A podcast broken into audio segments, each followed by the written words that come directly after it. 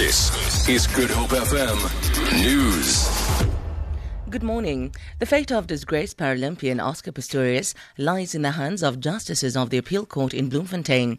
Justice Eric Leach is this morning expected to read a summary of the judgment. Pistorius will find out if he will return to jail for killing his girlfriend, Reeva Steenkamp, in 2013.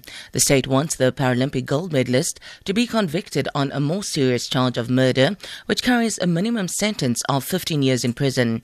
Tebogo Letaba reports. In the appeal court, State Advocate Gerrie Nel argued that High Court Judge Thokozile Masipa disregarded crucial circumstantial evidence. However, Pistorius' lawyer, Advocate Roux, refused to concede that Pistorius knew his actions had been unlawful, but Justice Eric Leach seemed unimpressed. If the appeal court overturns Judge Masipa's verdict, she will be responsible for passing a new sentence on Pistorius.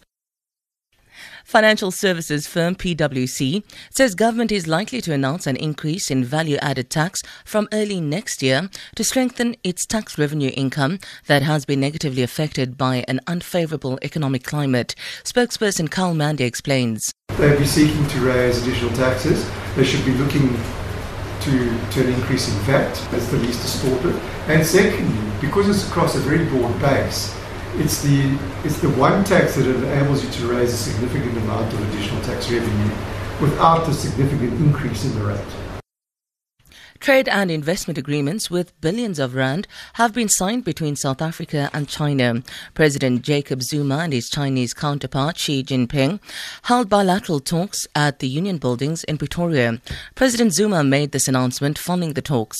The signing of 26 agreements that are worth 94 billion rand. The volume of agreements indicates the amount of, of work that has been done in the past few months. New medication for treating TB in children unveiled at the 46th Union World Conference on Lung Health in Cape Town is not yet available in South Africa. The pill is a combination of previous drugs made into a single dose. Government says it is aware of the formulation and is working with the Medicines Control Council to facilitate the process of getting the treatment rolled out to TB patients in the country.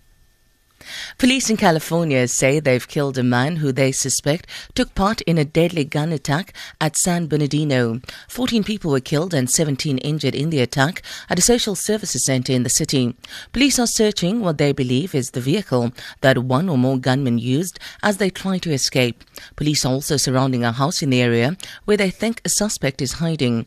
Vicky Cervantes is from the San Bernardino Police. Officers that are working this active shooter case were doing follow up work when they located what appeared to be the suspect's vehicle.